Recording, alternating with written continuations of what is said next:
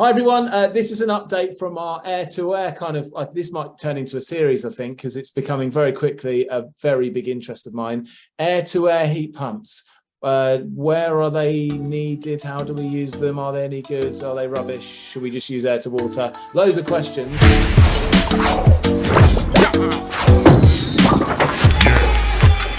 Seen a kind of previous video. Today I've got on Richard Clark. Um, Richard, uh, well, he'll tell us a bit about his background, but this is kind of his bag uh, and has been for a very long time. Rich, can you tell us a bit more about your sort of background? Hi, Adam. Um, yes, I started out when I was about 13. So I used to write to the likes of Mitsubishi Electric and Daikin and ask for service manuals and books to sort of understand how their products worked. I would literally be really, you know, sort of interested in the technology behind it and everything like that. And that's kind of developed as I've gone through my career.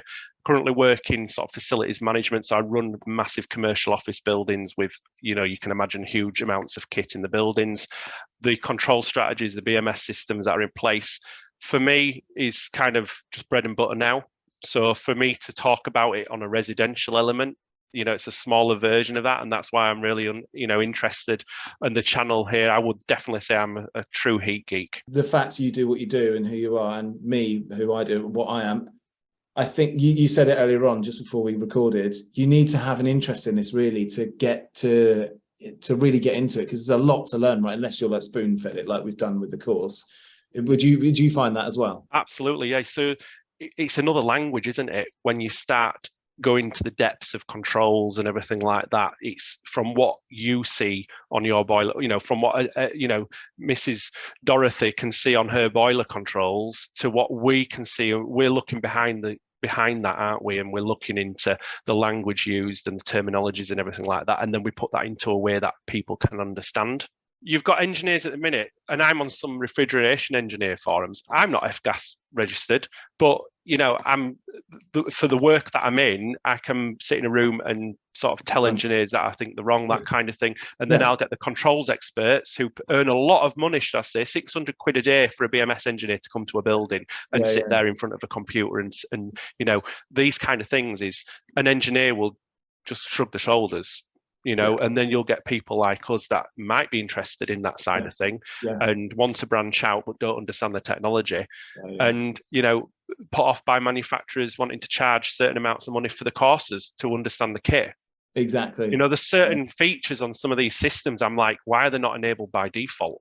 Why is it something that is there as an option? But at the marketing period on the youtube videos it's there as a feature but they're not enabled by default yeah, yeah, yeah, yeah. There's uh, there's a long way to go with all that. I think, and as sort of automation and stuff comes in, I think hopefully all that opens up, and we just let computers do. Uh, some of it has to be taken off us because computers are more intelligent than people. Yeah, yeah. They're designed yeah. around to do one task. It's, it's interesting how us in this country do air conditioning very differently to say America. You know, I, I went to Florida on holiday and literally you, they air condition the street almost because all the shops have the doors open. They use these massive, huge, big air handling units to provide the air through the building. Yeah. Whereas we've got these little zone split systems, which yeah. works more efficiently.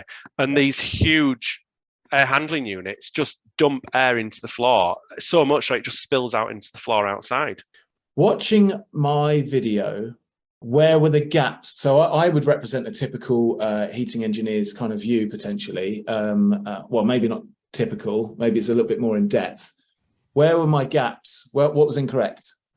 So I think, Adam, your um, gaps were in relation to the knowledge between obviously what you do for a living with at the moment air to water, um, the heat geek side of stuff. I think air to air is something that's been around for quite a while now but it's very misunderstood. Most people just see air to air, you know, more commonly known as air conditioning, which has been around for a long, long time. Not I think the gap, though, is it? Pretty much is though, isn't it? Because it's a heat pump. A heat pump is literally moving heat from one place to another. But air, air condition, yeah, heat pump is, yeah. But yeah. air conditioner is meant to control CO2 and humidity, isn't it? And it doesn't do CO2, so not CO2. So you're removing. So you've got to think, right? Whether you're indoors or outdoors. So whether you're moving the heat from inside from cooling to the outside, Yeah. or you're moving it from the outside to the inside. Yeah, that's heat you've got pump bit. you've got a compressor that's moving that heat from one area to another, just like your fridge freezer does from but that's the inside to heat- the outside. That's the heat pump bit. I'm, I'm aware Yeah. it's a heat pump, but is it is it air conditioning if it doesn't control um, CO2 because it's not conditioning the air, is it? So mo- no air conditioning systems really control the CO2 level. Oh, So obviously there is certain close control systems, obviously operating theatres that control the dust level in the system through really advanced filtration mechanisms. You'll have air handling units on commercial office buildings that can be programmed and work with a certain control strategy to bring more fresh air into the building to control the um, the CO2 levels in the building based on what's being taken out of the building. They'll ramp the fan speeds up to sort, you know, a bit like you opening your all your windows as opposed to one window in your house. So there are systems that will control the CO2, but an air conditioning system, as I would call a simple split system or a multiple split system or a VRV system, they're all known as air conditioning systems. do, you- do you know Nathan from Beta Teach? I don't know. Nathan Beta Talk. No. He did have an argument with that with you Yeah. about that, but I'm not going to be involved. Because it, you, wha- whatever you're doing with the air, you condition it. So whether you're removing particulates from the air, you are conditioning that air. You, you know, it depends on how much you're doing it. Controlling the temperature of the air, whether that's through heating or cooling, you are conditioning that air. Generally, it's accepted air-to-air systems will filter the air to some degree. Yeah, you know, that kind of thing. So. Okay. it, you know, humidity control, yes, there's an element in cooling. One of the byproducts of cooling the air is you remove humidity if, if you're Yeah. cooling below the dew point. yeah, yeah, yeah. Which is always makes things more comfortable. In fairness, uh, Absolutely, yeah. So, um, okay, let's get to meat and bones. Uh, so, a lot of things I was talking about was uh, about um, uh, comfortability, and uh, I, I mean, I think this is a well-known thing in the industry, and you've already agreed with me previously on this that radiant heat just is more comfortable. So, Yeah. my my my system, you pointed out, actually, there's tons of controls in there that I could probably could have got into and played around with. Don't have the time, um, uh, but perhaps someone could at some point. Um, but what what the point is is although it can be less comfortable and you do have to have the air temperature a bit higher which counteracts a potentially a better scop there's many things you can do inside the system to reduce the cycling reduce the airflow so there's less air movement there's stuff we can do to make it more comfortable and we've probably not done any of that so my experience is probably totally inaccurate right Yeah, quite possibly. And I think we're going back to the whole argument, which is kind of really what your course set out to do was to better the industry. So we've got air conditioning engineers that obviously have had to have do an F-gas to be able to install that equipment. And they know how the refrigerant cycle works, I would assume, you know, that kind of thing.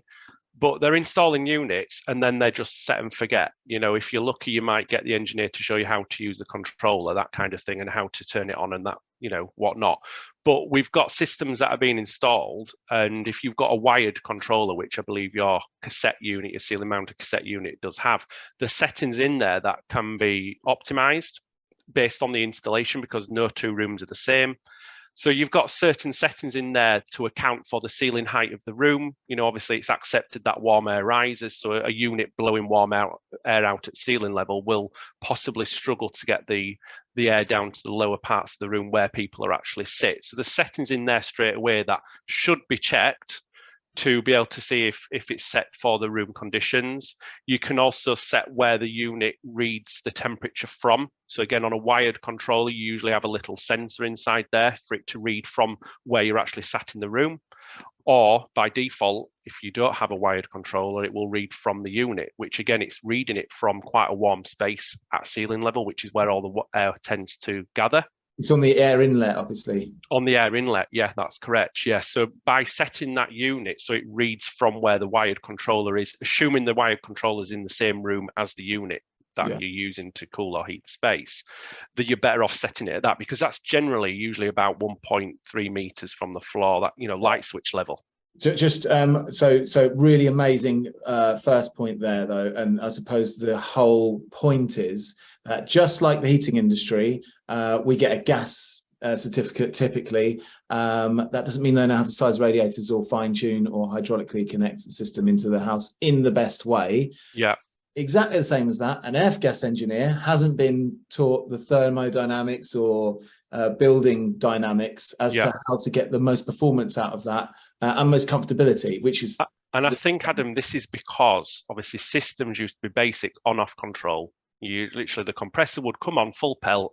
Once yeah. it reached temperature, go off. There was very little you know, like cars, there was very little to go wrong on them.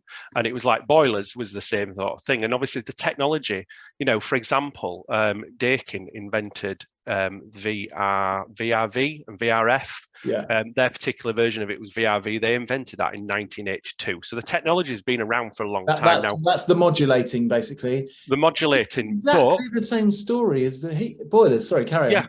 but your your basic split systems these days, and you, you you know whether you've got a multiple unit that has three or four indoor units on one outdoor unit, they're still modulating. They're a small, you know, they're a softer version of, of VRV, but they still limit the amount of refrigerant flow by um, slowing the compressor down. Yes. So, but to be able to understand those, you have to generally go on more advanced commissioning courses. And a lot of the manufacturers are quite close to this. So you've got to go on their particular course and pay money to go on that training course. A lot of the bigger systems, you have to plug a laptop in to be able to do those. But, you know, the basic system, which we're, we're probably talking about today, you can access some of those settings regularly through the wired controller. But it's important to note as well, when you get your user manual after you've had your system installed, if there is any settings given to you, won't be able to change these settings. They're known as field settings or installation settings. This, this, the parallels here between the uh, wet wet systems uh, and air to air are like, I would never have thought there was. I'm, looking back, it's like kind of obvious. But um, I, I genuinely feel like HeatGeek now has a new mission. This is literally what we do in HeatGeek yeah. We just need to angle it now towards air to air to perfect that and improve the reputation. Because the yeah. reason heat pumps weren't taking off, and yeah, they, they well, they definitely are taking off now, actually, uh, was because of this lack of understanding. Yeah. Uh, perhaps it's the same with air to air. And if we improve the knowledge, people are going to start to love air to air. Um, I, like you've now given a new um, a new mission for Heat Geek, and I can definitely see a, an additional kind of uh, aim here where we, we talk about this because this is all relevant. So yes, con convected air, it's still convection, right? Um, it is, yeah. Uh, uh, uh, convection may be less comfortable, there's, but there's a way of making convected heat more comfortable. That's the point. Right? Yeah. So that kind of leads me on to the the other point that I wanted to just discuss is it's really important to know that obviously air to air systems or air conditioning as it's widely known you know however you you know decide how many things you're doing with that air whether you're filtering it or humidifying it that kind of thing. Yes. The, the delivery method of heat into the air is is via that air which obviously transfers it from the refrigerant into the air and then obviously a fan blows that into the room. So compare that to your climate control system in your car when you get in that car and it's either really cold or it's really hot, the fans will ramp up really fast because the more air you move, the more duty you're getting from the system. And that's the same as having more water flow through a radiator. More water flow equals more duty from yeah. the system. So it's exactly the same thing. So you limit that via fan speeds. Yeah. So like like I've just compared it to a car's climate control system. Once you start to reach the temperature that you've actually set, your comfortable temperature, the fans will start to slow down to provide less duty. Yeah, yeah, yeah. So the, the the big thing here is air to air systems or air conditioning systems anything that moves the air it's it's duty rated based on the fan speed setting to high yeah, yeah, yeah. So a 3.5 kilowatt unit, for example, will only provide that duty with the fan speed set to high and it's rated at certain outdoor temperatures. So they may base that on 25 degrees outside with a high fan speed setting with an indoor temperature of 21 degrees, for example. This mm -hmm. varies across manufacturers yeah. with that fan speed set to high. So if you've sized and picked a unit to provide 3.5 kilowatt duty on a 30 degree day. Obviously, we've had 40 degrees this summer in some places. Yeah. And your heating or cooling load is 3.5 kilowatts. Then on a cold or hot day, depending on if you're in heating or cooling, you'll have to run that unit at the high fan speed to get the required airflow through the unit to give you that duty.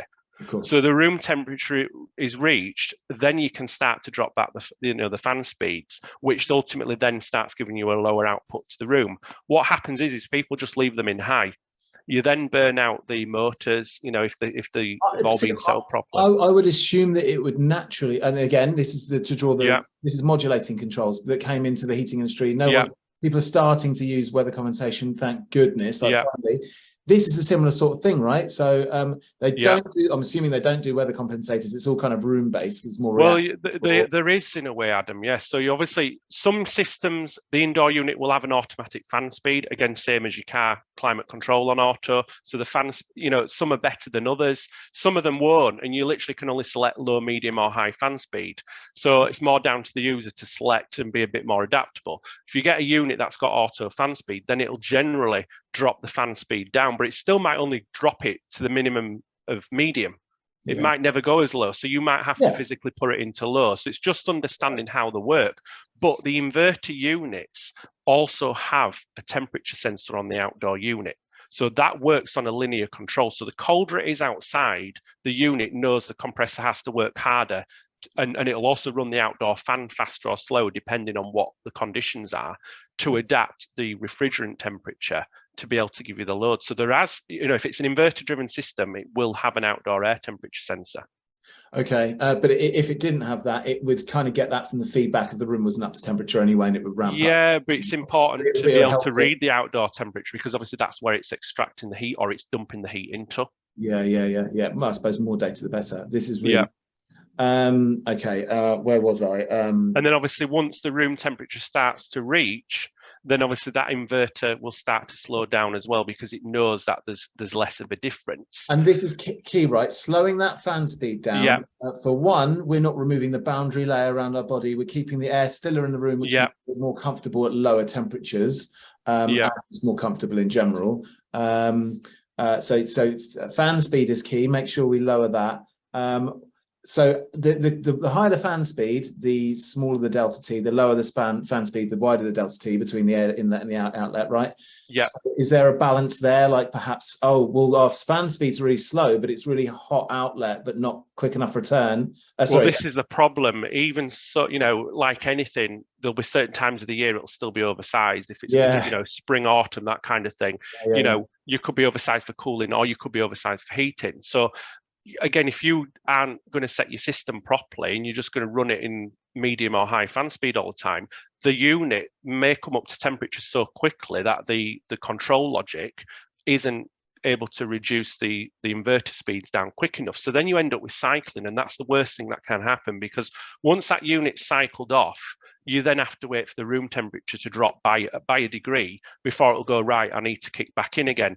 And then there'll be a period of like running period where maybe 10 minutes where the unit has to run at a certain frequency to allow for the oil to circulate through the system and then it'll settle back out. And obviously again you've got the issue then of it's cycling because the route you know the, there's still too much air movement. So, so less efficiency and less comfortability. yeah yeah so you Uh, you know it's the same as air to water. You want that system running for as long as possible on a heating We're cycle using scroll compressors, obviously. So what's like? How come? Is it just because we got to get that phase change thing going? There's more fridge line, and we've got to get more um, uh, uh, liquid into gas, and vice versa. You know. So there's some of them are, are scroll compressors. They're not all scroll compressors. Generally, the, the larger systems are scroll. Um, the issue we've got is in heating mode, the refrigerant is circulating around the system, and then it needs to be able to get back to the compressor. Yeah, because So the every distance now- between the two. So actually, this is worse than like a monoblock in in a way because it's got more fridge line to kind of complete the uh,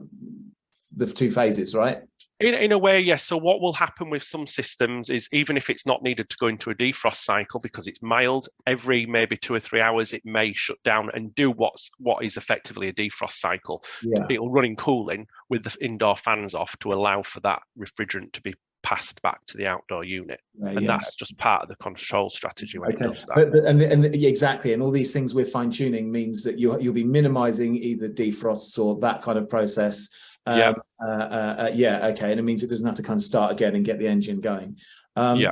you- You're very quickly like pulling all of my geeky attention. Air to air sounds actually fascinating. I think there's a fear in the heating industry. Air to air seems too easy, especially if it's like you know it's already gas filled or whatever and you can dump one unit on one side and uh, one the other like where you know are we going to lose our jobs but i'm kind of being reassured here by nope it's nice and complicated we do still have a job I think Um, it's yeah, yeah. I think it's adapting. I think there's a real opportunity to you know for everybody to move with the times and the technology that's been around since like 1982. it's not just chuck them in. Yes, wall mounted units are easy to fit. You've got obviously you've got to have the F gas. You know, we're lucky in this country is that only F-gas engineers can do that and understand the you know the consequences of, of venting gas into the I think atmosphere. That should remain. Uh, I Yeah. think should absolutely remain. Isn't there units though that are already charged with gas and you can somehow not? It's a nightmare. Yeah, you, you know, if you look on YouTube, you'll find a lot of the Americans installing their own systems, and they'll buy the kit online. You know, the the vacuum pumps, and they'll they'll look they uh, look But like you do always need to vacuum out the gas and like there's no like pre. You do, but you'll see some people just venting a bit of the mm. refrigerant out to clear the lines. Right. You know, you're meant to put nitrogen in there, and you're meant to pressure test Well, it I all don't that think kind the of thing. Americans they don't have gas safe either. They're just like, No, but they no. also have you seen like they're they're behind on every level when it comes to like heat, like condensing boilers are like fancy for them. Well, Uh, absolutely, yeah. I mean, they've obviously, you know, over there you've got your um, heat pump water heaters, which I think we've now got over here. Now I'm not so, you know, I've not seen them as much, but Yeah, you know, the, the Americans have huge big basements. So you know, some of these units are like monoblock units, and they, you know, they just remove the heat from the room, put it into the cylinder, and the room temperature potentially could drop. Imagine if we did that over here in his little under, you know, under cupboard. I mean it's mental cupboard. anyway. Though obviously, if you're Yeah. trying to build a building, you don't want the, the, the ground floor cooler. Um, Yeah. So that's another good point then. So uh, something else missing from my video, which I, I, I was aware of the the air, uh, air to water um, uh, uh, hot water cylinders, but obviously uh, my argument at the time was if you're going to get that, well, you can afford a wet system. Just have you know just have a wet system. But I was also missing. I kept on talking about cassettes on the wall, which actually Yeah. cassettes are the ones in the roof ceiling, right? And Yes. the wall ones are called something else. And then there's the ones that I think is that one behind you there. Tell me about what I'm missing. So, I in my, I'm at home at the moment. I'm working from home at the moment, so that you can see behind me under the well, it's not a mirror ball, it's a light fitting, but there's a ducted unit there in a bulkhead, and it's basically a unit that you might get in a hotel room. So you can either have the unit like that with just a grill on the front, and you'll see underneath it where the pink light is. There's a return air grill there, and then obviously there's a filter in in between. Or you can have those units up in the loft, which I do as well. They're exactly the same units. However, there's flexible ductwork comes off the front of that, and then I've just got you know supply and return grills in each of the rooms upstairs. That's how you can have them set. But you've got to set them for the environment. Now, when you fit these units, you get a wall mounted controller with them, whether it's a ceiling cassette unit or a ducted unit, you generally get a wired controller installed with them. And they come as default set to medium static pressure. So assuming you've got a small bit of ductwork. Now, there's there's hardly any static pressure on this system that I've got downstairs. Um, and the same upstairs, it's pretty much straight onto the grills. And I've oversized the ductwork so Yeah, that the there is less get pushed far to Yeah. get to where it's got to go out. So you've got to set the ESP, the external static pressure, or in your case, Adam, the ceiling height, which basically sets the fan speeds that you can configure on the wired controller. So the user might have a choice of low, medium, or high fan speeds, and that corresponds to lower revolutions of the motor. we do have that here, and Yeah. I've seen the angles of the fins. I've played around with that. yeah, yeah. knowing what I was doing. So when you've got them set to medium, there may be a certain number of revolutions that that motor goes that represents low fan speed, medium and high fan speed. So when you set the static pressures or ceiling height, those low fan speeds then change. So for example, with a medium static pressure unit, the fan speed in low may be the equivalent of medium if the static pressure was set to low, if that makes sense. yes, it does. Yeah, Yeah.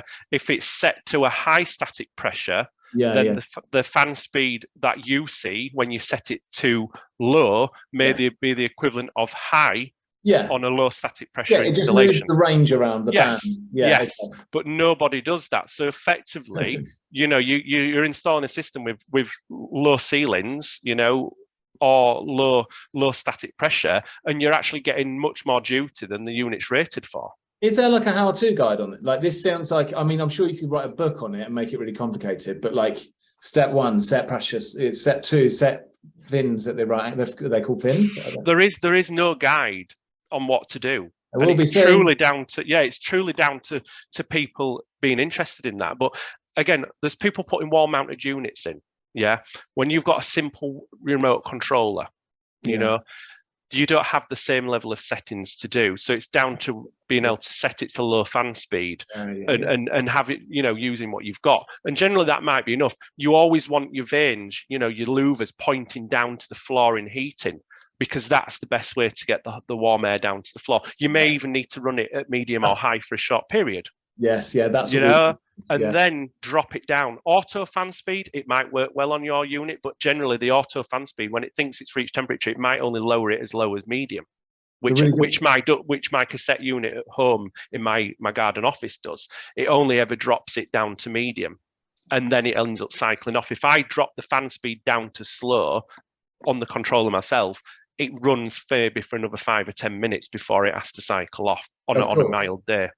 Um, so uh, interesting point about the louvers. So I, when we were doing the heating, I figured out that we should point the louvers right down uh, to get this because if we point it up, we were just heating our heads basically and just reset. it. Obviously, you, got that stratification. I mean, stratification exactly. Yeah, that's So the what- issue in heating. But, but but what I've what I failed to recognise, and maybe I don't really work downstairs, so uh, it didn't really need it. I didn't change them uh, for during the summer when we were trying to cool. Ah. Just I've just clicked. So you literally just have that cold air we need to the move. floor. We need to move it the other way around. For, Yeah, if you're visualizing cooling the air, you want the air to blanket the ceiling and then it naturally you'd be able drops. to go on that controller in cooling. I want them this angle. In heating, I want them this angle. Some of them do. Some of them remember what settings know. you've Uh, had well, them in. okay, right. So Um, sometimes you can set them into auto, but again, it's all down to the how the manufacturers developed it. I, I believe Mitsubishi Electric remember the difference between heating and cooling. is- LG, for example, they don't. They literally it's, it's whatever it is, and it's down to you to change it. This is a Daikin unit. Daikin, yes. So Dai- Daikin have been around for a long time. Some engineers don't rate them as highly now because they've, you know, they've they've moved on to R32 refrigerant. It's felt a little bit rushed, and we've, you know, for example, we we fitted one in an office in, re, in a reception, a cassette unit, and within three months the compressor burnt out. A- again, this comes back to controls. Everyone's valuing: do heat pumps work? Does the box outside work? Yeah. yeah, it works if you've got the right control. Like, and, and the same for heating. How efficient is your boiler? Well, oh, it's ninety-six percent efficient. Yeah, Yeah, if it's on the best controls and the best system. yeah. uh, The- the for, for the the property system. that it's installed in. Exactly, and like, know? uh, and, and I'm so glad that they're so like aligned and with each other, and also this is empowering the guys on the ground and the boots uh, to be able to provide knowledge. And it's not like, oh yeah, just get this fitted for the customer, because although you know uh, customers do, and yeah, I don't mind DIY is fine. There should be a trade here, and uh, uh, you know, and I don't like things just being complicated for the sake of it. But is it empowerment of um, uh, uh, people to attack this issue, which is climate change? That's the whole thing of what we're about, empowering the heat geeks. Um, Yeah. I'll be going a bit deep there. Um, No, but it's very true because you know you you install a system properly, whether it's a boiler or air conditioning or an air to air system, however you want to call it, you install that properly and the customer's really happy and they tell people. You know, everybody loves walking into a nice cold supermarket on a really Yeah. hot day. But if you've got to sit in there or work in there, it's not going to be very pleasant. But it's always nice to walk into a cool space. Less so walking into a red hot office reception in the in the winter. It's not nice when you've walked across town.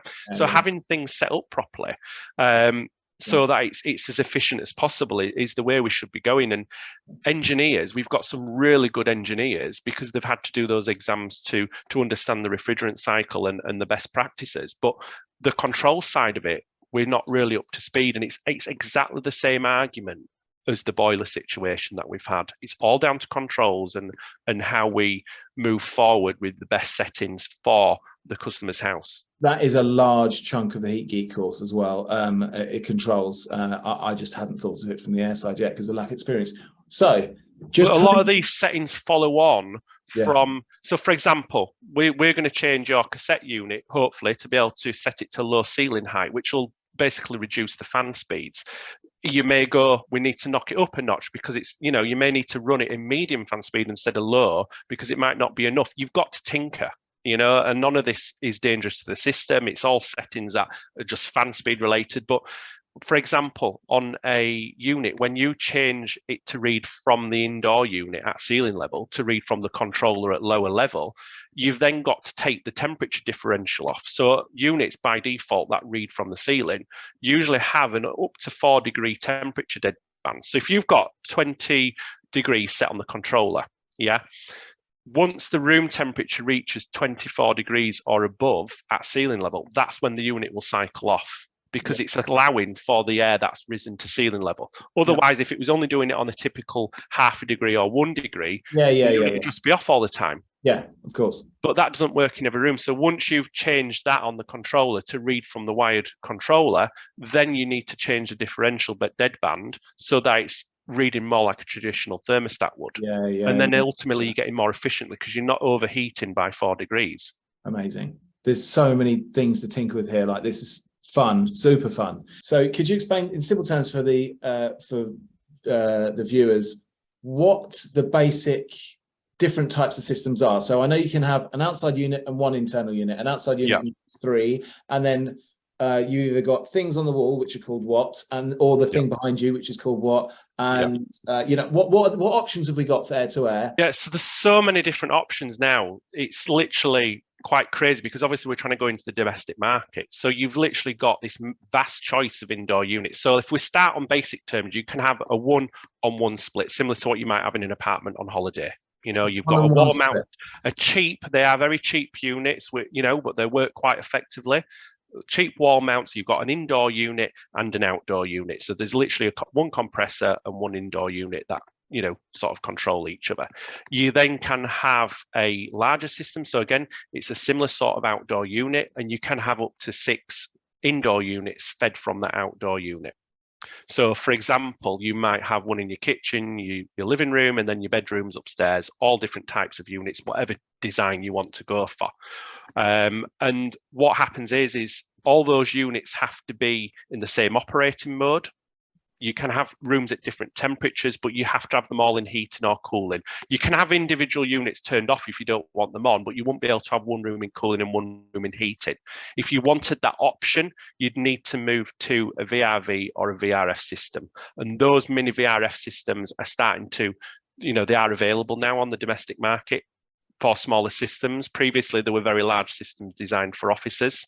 So they are available now those systems allow you to also have heat recovery. So for example, if you've got a south south facing room in heating, sorry, a south facing room in cooling, yeah, you could then do a room in heating on the other side of the house using the heat that would have just been dumped to the outside air yeah, yeah. So really brilliant at spring. Does that go via the refrigeration line or via the uh, ductwork? Obviously, back through the refrigeration. So it's via the refrigeration line. So they'll have a three-pipe system, or you'll have a branch selector. Is, this is a, uh, a, what's this called? A, a, split system, right? So these, so the particular system on about now, which is heat recovery, are known as VRF or uh, mini VRF or but VRV, with, mini VRV. But without, so, without, but without the with the one without the heat recovery, uh, we're just talking one unit outside, multiple inside. That's they're just, they're just known as mini splits. Mini or split. multi splits. You you know again you can have them either just a one on one system or a multiple uh, system. But if you're wanting the heat recovery element, it has to be a, a mini VRV or a, a VRF system. But what does VRV and VRF stand for? So VRV is variable refrigerant volume and VRF is variable refrigerant flow. Which basically mean means thing. modulating. Yes, so you've got um, a, a variable speed compressor. You've also got electronic expansion valves to each unit, whether that's in a branch selector box or in the outdoor unit themselves or in the indoor unit. And that will allow the amount of refrigerant to be varied to allow to basically control the duty and the output of the unit. In in that area, yeah. In that particular zone that the unit's installed in or, or serving. All right, so we've got a one a one on one unit. One so a one on one split is just a bog standard, you know, indoor unit on one outdoor unit. That's just a, yeah. a mini split system. We've got a multi a multi split unit, which is basically a bigger version of the mini split where you've got a one on one. It's the same sort of outdoor unit with a bigger compressor, and you're there's various numbers of ports up to about six where you're able to connect the, the you know the relevant numbers of, of indoor units to that same larger unit. Okay, here's a question then. So the VRV and the VRF units, yeah, they can take heat energy from somewhere else and put them in there, or the other way around. Yeah. Can we can we take the heat from the building and put it in the hot water from those units? Yeah, that's been around for a while now. Yes, but again, it's something that isn't really talked about. That system's already been around for quite a while. So again, you think of it in the summer, you've got you you know you want your rooms nice and cool but you don't want to just reject that heat to the outside. So you can actually then put that into cylinders or however you want to store the hot water. And you're filtering and conditioning the air while you're doing you it. are, you remove the humidity. You know, we've even gone as far now on, on these systems where the control strategies actually also take into account the outdoor humidity and air temperature. Obviously, I already told you that they did earlier in the in the chat.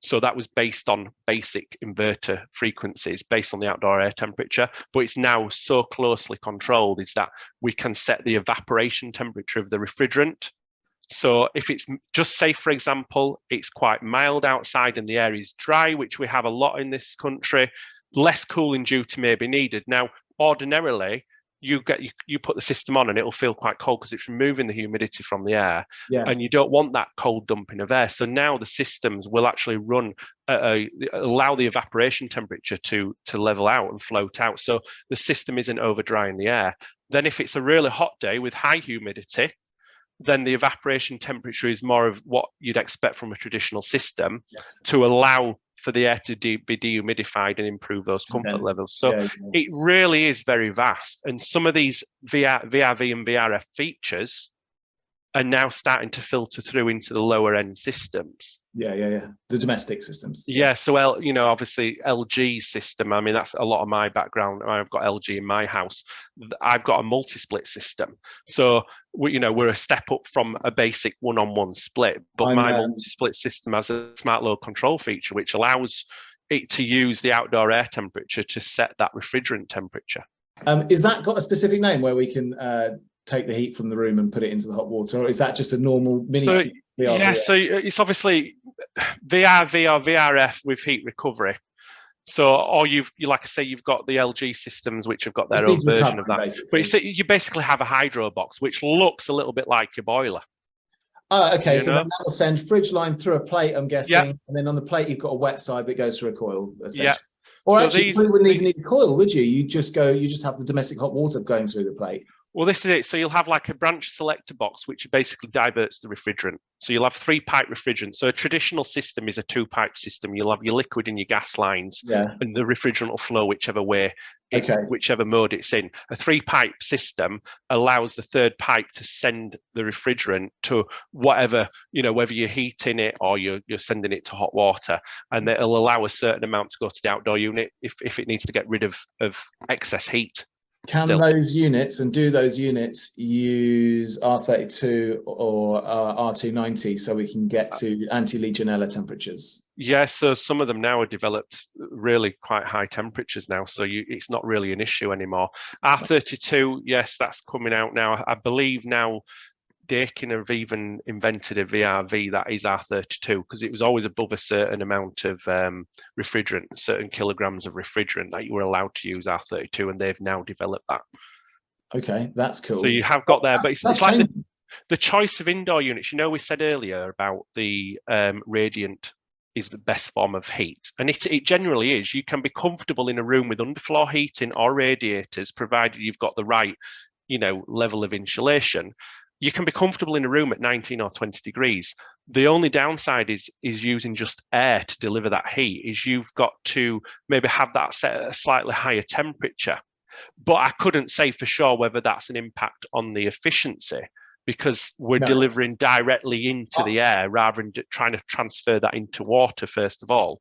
So this is something would be really interesting to know. So let's assume the scops are the same or air to air is slightly better. If the room temperature is slightly hotter, it doesn't matter if it's better efficiency, you're still losing more heat from the building. Yeah, And the other thing to, important to realize is that no system is only radiant or convective. With a radiant system, you eventually heat the air. So you end Yeah. up with a bit of both. And with a Yeah. convective system, you eventually heat the walls. So you end up with a bit of Yeah. both.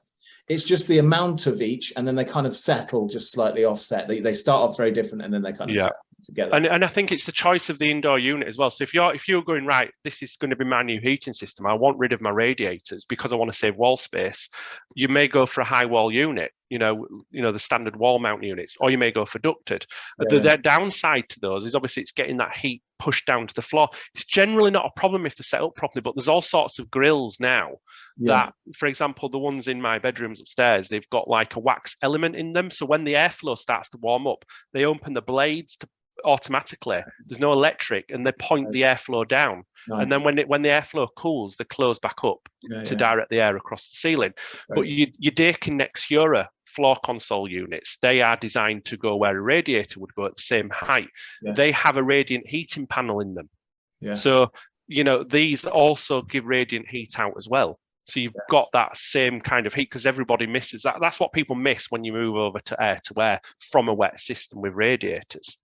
So, Yeah, you know, those units also blow air out, warm air out at feet level. So you're getting that benefit of floor. You know, you want to warm a room up from the floor upwards or as low to the floor as Yeah, possible. absolutely. Yeah, that's why the radiators are on the floor. Yeah. Absolutely. It creates a natural convection. And cooling, you need to set if you know if it's a floor mounted unit, you want to send it up to the ceiling. Exactly. You don't want to direct it You- You're working with convection. If you create the heat source at the ground, you don't need to turn up the fan. It will naturally create circulation. Same for cooling. Put it up high, it naturally convects and Absolutely, and it mixes with the air that's already rising. So Exactly. that's kind of what you want. You know, I'm, I'm really big on what the Americans do. They have ceiling fans, and they use them in reverse, and that really mixes the air up. Yeah, yeah. You know, because if you, you know, people with vaulted ceilings, all that kind of thing is I mean, you've got so much heat, or even with wood burners. Okay, I've got arguments against that. So um, let's say we've got a cassette or whatever you want, or, Yeah. or a vent. So it's cassettes or vents, basically, we're talking about, isn't it? There's no other So you- cassettes, mounts. console.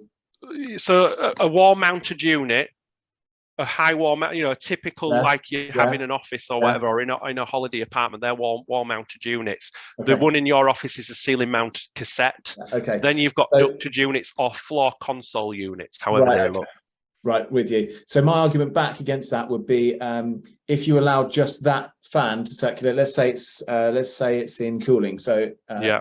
or, or yeah, let's say it's in cooling. It's sending out cool air, and the warm air is coming up from underneath. You'll get a better DT or a better heat transfer across the heat exchanger because you're going from a hotter to a colder. Wider the delta T, the better the heat transfer, or Yeah. the, or the heat exchanger in there so big it doesn't really matter. If I reverse that and say we're blowing down hot air. Um, Yeah. uh, sorry, we're blowing, yeah, down hot air, which is hopefully pushing colder air back in. Um, if we instead mixed up that strat and de-stratified that building, you'd have slightly warmer air coming in, which would be boosted a bit.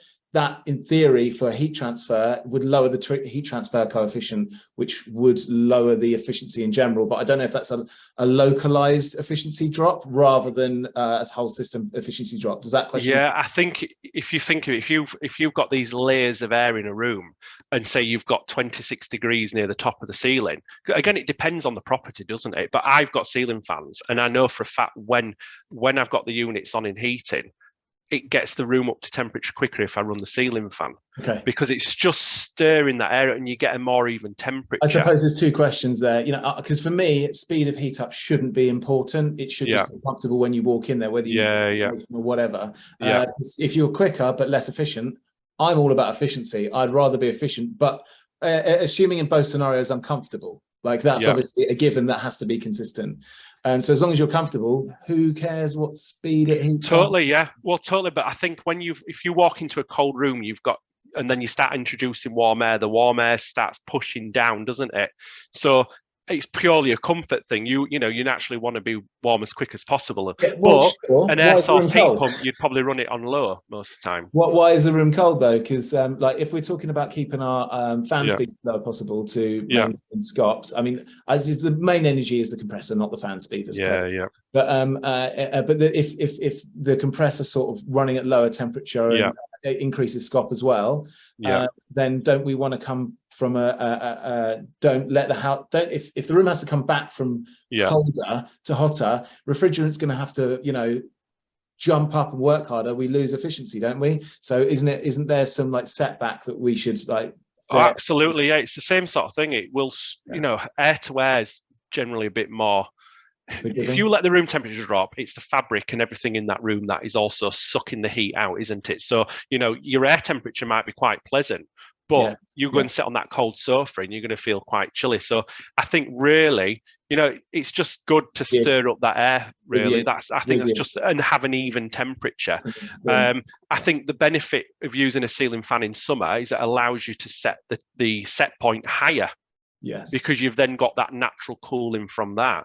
Yes. So, you know, in, summer, you can use a ceiling fan to, again, just mix the air up. But because you're getting that air movement across the body, you, you might be then comfortable at 24 degrees instead of having to set it to 21. Yeah. And, and then there's another thing here, like, uh, and you should really put heating systems in a house for the house, not for the occupants. Yeah. However, if you're only in your house uh, and awake in your house two hours in the evening and one hour in the morning, why wouldn't you just go air to air, like a quick little blast here and a little blast yeah. there, rather than getting a whole wet system going, which runs better when it's more continuous. So there's lots of variables to kind of consider. However, I like to say I would kind of size it to the property in general. Um, so we've got one-to-ones, mini splits, uh, the different types of uh, either cassettes or wall consoles or floor consoles. You have to forgive me if I've got the uh, names wrong. Is there any other type of air-to-air -air type thing that we've missed from this kind of um uh, i suppose uh, what about um mvhr like would that just be considered like um uh, a, a, post heater or a post cooler? Depends how, how far you want to go because i do believe there are companies now you know they, if, if you move on to the commercial setting so if we look at an, an air handling unit for an, an, office building that unit will heat cool demudify it even humidify the incoming air and to whatever grade filtration you want that to be. That is you know really really doing major stuff with the incoming fresh air. A mechanical heat recovery system is obviously using the extract air to preheat or pre-cool the incoming fresh air and filter it. That's pretty much yeah, what it's then. And then on top of that, you can. My my my thing is, so you've got the MVHR, which you know yeah. uh, exchanges the heat, but then you put yeah. you can put post coolers and post heaters on, which go back to a. Um, yeah, you can. Yeah, that that can. There's so many different configurations. Is the the the issue we've got is that these air-to-air systems got really bad names. I remember that I can't remember where it was now, but there was a, there was a company that I think it was NIBE, N-I-B-E. Yeah, they in yeah. there was a housing association that yeah, installed them in this thing, and they had such a bad thing because they basically put this little 300 watt compressor unit bringing in fresh air, and then expected that to provide the heat output of the house, which was quite well insulated. Yeah, and it just no, didn't work, and people no, no, then ended up using fan there, heaters. There was a lot there in how they were installed, and I think it was more how they were installed and um, tweaked because I think they were put in by plumbers basically. Uh, yeah. Um, but yeah, I, there, yeah, there's a whole story there. I think quite a lot of people know about that one. Uh, you, the general public will hear that and go, "Oh, I'm not." You'll read the Google reviews, outdated Google reviews. I know. Um, so with the ducting, like you've got the ducted um, unit with the vent uh, uh above yeah. you. Isn't it an absolute pain to run ducting and then box it in through like our, our old housing stock or normal houses? Like, is it, it or or is there ways of kind of getting around it where actually it's not as bad as you might think? So like the units down here, there's literally the unit and then there's a grill fitted onto the front of the unit. and then I've, I've obviously made a feature out of it and dropped the, dropped the ceiling a little bit there in the kitchen. So mm. it, it, depends how you want it to look. You know, it, I think it looks quite right, so. That, that's personally. not ducted. Oh, that's not ducted to. That's just the. It's a ducted unit as in it's designed, it can have ductwork on, but it's literally just a unit in the ceiling with plasterboard around it, and then there's an intake, a chrome intake grill underneath, and then a supply grill on the front. And that's pretty much how they are installed in hotel rooms when you see them in a hotel room with a grill. It's the same sort of thing. Or you may have a very small piece of, of, of ductwork to branch between the unit and the grill. And That's, there, these are low static ductwork units, so they're designed to go in them sort of spaces. Yeah, yeah, yeah. yeah. Then you can, uh, you know, you can, you know, this can also have maybe up to maybe a couple of meters of ductwork on the front. That you know, because the fans are designed for that kind of thing. Then you've got your medium and high static pressure units. They look the same. You know, they're slightly bigger, but they're designed for you know commercial settings where you've generally got longer ductwork. Yes, yes, but so most people would be get away with a low static unit. Um, in the loft, the installation thing's the same, so it's flexible ductwork. There's a little filter thing that I lift out. You could have that installed in the intake in the room if you wanted, but it, it depends on how you want it to look. You know, for me, it doesn't bother me going up into the loft to to clean the filter. You know, but some people might want to be able to do that from the room that they're in okay this might um, uh, be a, a, strange thing um, would it be more in, uh, efficient in the summer? I just let my mind wander here. So yeah, clean, uh, cool the building, and I'm talking yeah. about RF uh, heat recovery type system. Um, cool the building about, put it in the hot water, cooling the loft, literally, because that's where like most of the heat is. Would we get more efficiency because we're going from a hotter source? Um, uh, to put in the hot water rather than cooling down the living room. So let's say we didn't really care too much about the the um, the temperature of the kitchen, which is actually really hot. If the loft was hotter, would we get more efficiency from dragging from there and putting that in our hot water, or is it much of a muchness? Not really consider it, to be honest. I mean, if you think a loft may get up to 50, 60 degrees, would you really want that going across the indoor units that are designed for a certain temperature range? I mean, I mean, I have a fresh air system that I designed and built myself. I've got literally a mini air handling unit in my loft, and that just brings fresh filtered air into the house. But I have thought of doing that before. Of in the summer, right because it does i mean it's not you know at the end of the day i want a fresh air i live next to the motorway. In the summer it brings whatever temperature air is in from outside. But in the winter when i used to run the, the gas central heating it mm. used to have a water battery and connected to the boiler.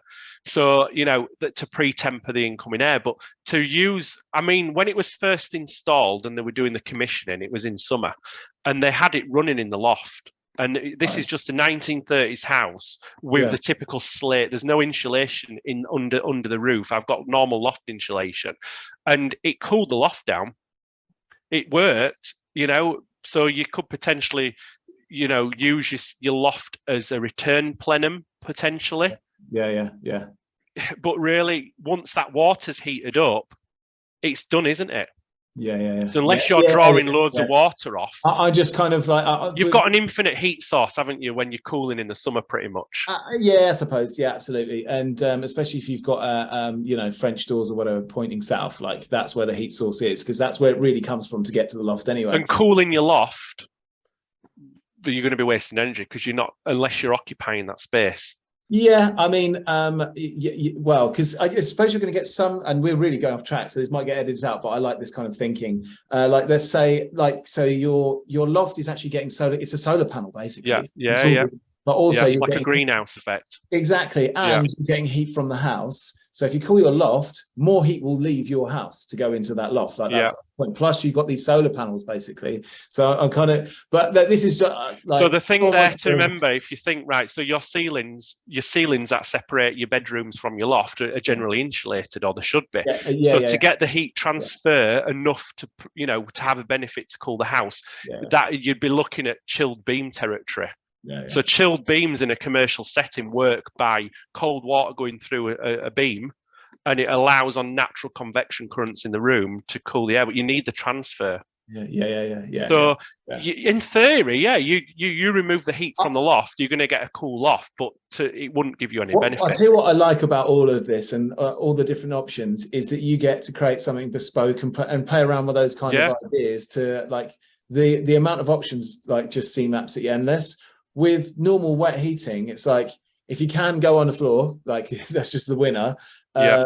Uh, uh, and if you can't, get as big a radiator as possible. I will say, Adam, right, is refrigerant for refri- for the refrigerant cycle to work properly. There's certain parameters that the system will you know you know you can't you couldn't for example you know you could have the air blowing out of the unit and cooling which mine does. It can come out as high as 16 degrees depending on the outdoor air temperature. Now in a t- if in an office environment with loads of people that you'd have to really oversight that's called uh, that kind of system would have to be really oversized to deliver the same amount of cooling at 16 degrees. That's called sensible cooling. So in a house to do the same sort of thing you'd you'd have to massively oversize the system. But yeah. I think it's important to note is when you use these air to water systems, you can have them same sort of indoor units. Mm. So instead of a radiator, you like you've obviously tried to use the radiators to do the cooling and and you know you there was a cooling benefit there but when you added the fans it was even better. Yeah.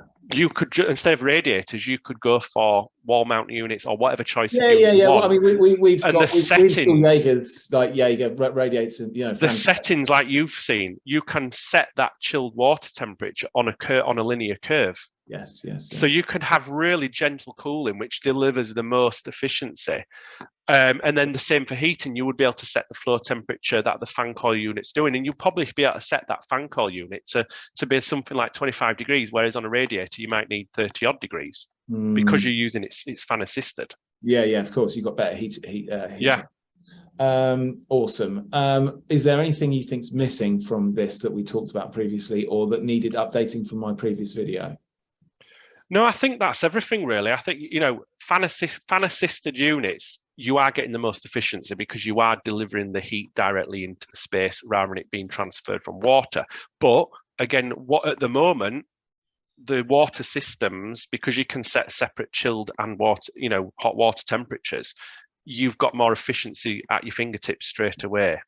Um, but again, most people are going to go for radiators. Quick question then.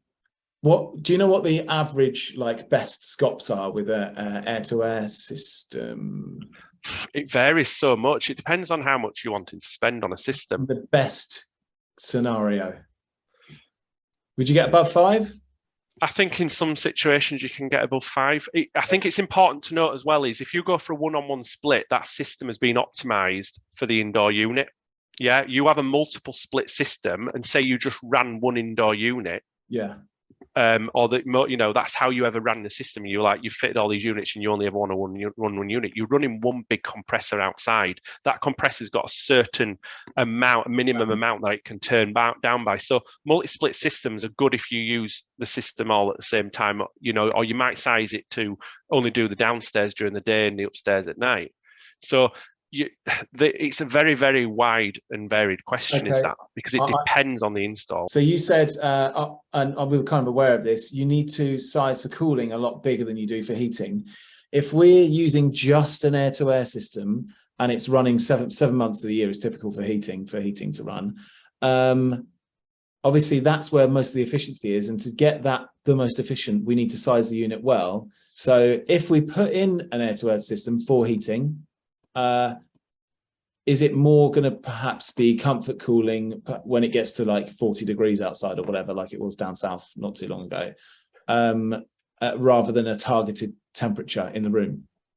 I think it depends. So yeah, because it's all down to humidity, isn't it? If if the humidity is if the air, so think of like Las Vegas. You could go to Las Vegas and it's 50 degrees, but the humidity might be 10%, and yeah, you it'll feel blistering hot but you the sweat will evaporate. Yeah, you yeah, go yeah. to somewhere where it's really humid or something, you know, the south coast of Spain, and it's really uncomfortable at 30 odd degrees. And it's the same in this country, is our homes are designed to keep that heat in. So I think it's important to understand that how the two work. But I think to get it's just hard to explain really i'm just having a, I, I think i think i think the point you just made is really important people get obsessive about the temperature when actually yeah. they want is to be comfortable it's the yeah. same it's the same thing with cust- uh, people say or engineers often say, "Oh, my customers want to make sure the radiators are blazing hot," or you get a call from the customer, "Why are my radiators hot?" What temperature are you? Yeah. Forget about the temperature of the radiator. And we're going one step further than that. Forget about what the wall says. Oh, it's not 21, you want to be 20. Yeah. Are you comfortable? Yeah, I'm pretty chilly actually. I've got a jumper on. Well, then yeah. stop worrying. Well, this is it. You look at a number and, and, and comfort, everyone's got a different comfort level. I mean, what we've, we do, well, we used to do in, with controllers that were in offices available for people to touch. On Mitsubishi Electric, you used to be able to set one of the settings so that there would be a you know they may be only able to adjust it two degrees either way of what the set point is. Yeah. And once they turned it up above that yeah. The unit will still only be able to go to 24 degrees but it looked to them like they'd set it to 30 degrees. they feel comfortable. And and oh yeah i'm lovely and warm now. Or you know even just by saying to people oh we've made adjustments to the temperature. Yeah. and you might not have made adjustments to the temperature but you've allowed that person there's to settle. a lot of psychology there. Um, so you could be at the same temperature the same humidity uh, look outside and it's sunny and feel hot and then you could see snow and you could literally feel cold. Like that is literally how things work. This is it then I you've got the radiant effect, effect uh, uh, yeah. the window as well and everything else. Go Another on. point to make where you've just said about we generally oversize for cooling. Yeah, it's actually the other way around. So okay. air conditioning, you well, this is my opinion, and I think this is is so. If you've got 20 degrees outside, yeah. you're probably looking to control the temperature, you know, or 30 degrees, you're looking to control the temperature inside to 22 degrees, for example. Yeah, mm. you've got less of a difference, so it's easier to cool a room than it is to heat. Where if it's five, if it's zero degrees outside and you want 22, there's a bigger difference differential, so you need more heating to deliver that same temperature. Yeah, no, but the, the, the problem I, um, uh, as far as I understood, so if we only looked at temperature differential and we looked at insulation, that would be correct. But uh, when we're cooling, we're doing the temperature differential either side of the insulation, which are the walls and the windows, plus we've got internal gains of X, Y, or Z, which would be yeah. a south-facing window, which you'd have to Um, uh, so you're saying 21 inside to to 30 outside, and you want to do cooling. Yeah. You're only factoring in the insulation, but now you need to factor in. It's not actually 21 inside because we've got all of this thermal energy being radiated from the sun, plus someone's drying their hair with a hairdryer. Yeah. Whereas with cooling, you're not saying, "Oh, there's someone um, uh, who's refrigerating inside somehow." I don't know. Yeah. Do you know what I mean? You're not. Yeah, creating- yeah. you're not Well, this again, this is down to people being sensible. So you, you, you, you know, again, we will use the analogy of an office building, and I've had this before. Is the tenants will complain that it's red hot on the floor, and you'll go up to the floor because the, the you know the, the building management systems saying that everything's within temperature and there's no issues. But you go up to the floor, they've got no blinds fitted on the windows, and it's like, well, what would you do at home? Would you ever shut your curtains Yeah. to try and keep the heat out? So they expect you to sort, you know, make, make the air conditioning colder Yeah. to combat that that radiant heat. Yeah. Like in your car, for example, on my car, I have to set it down to 16 before I'm comfortable in the car because I need that higher airflow because of the radiant heat element. Yeah. So you you know it's all these different things. It's a little bit like how the sun on a on a on a very cold day you can sit outside and have a coffee at a coffee shop because that radiant heat's so more powerful than than the cold air around it but it's mm. the same with cooling is you like you say if you have solar gain you need to take reasonable steps to try and reduce that through you know through blinds or just you know other sort of methods on the windows to reduce that. And then you ca- you don't have to be as extreme. If, if we was to size every building or mm. home to account for those Worst few days of sunshine we get i mean we've had a really good summer this year Yeah. you would just end up with the systems completely cycling you would have no realms Yeah, to, you lose do that. Yeah. yeah, yeah. and even on a day, if you slightly undersize that system and you get the worst case scenario days, your rooms may be a little bit warmer than the set point you're asking for. But generally, the room, you're still going to be com- more comfortable than what you would be outside.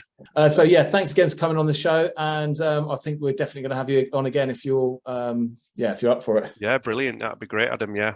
Thanks very much.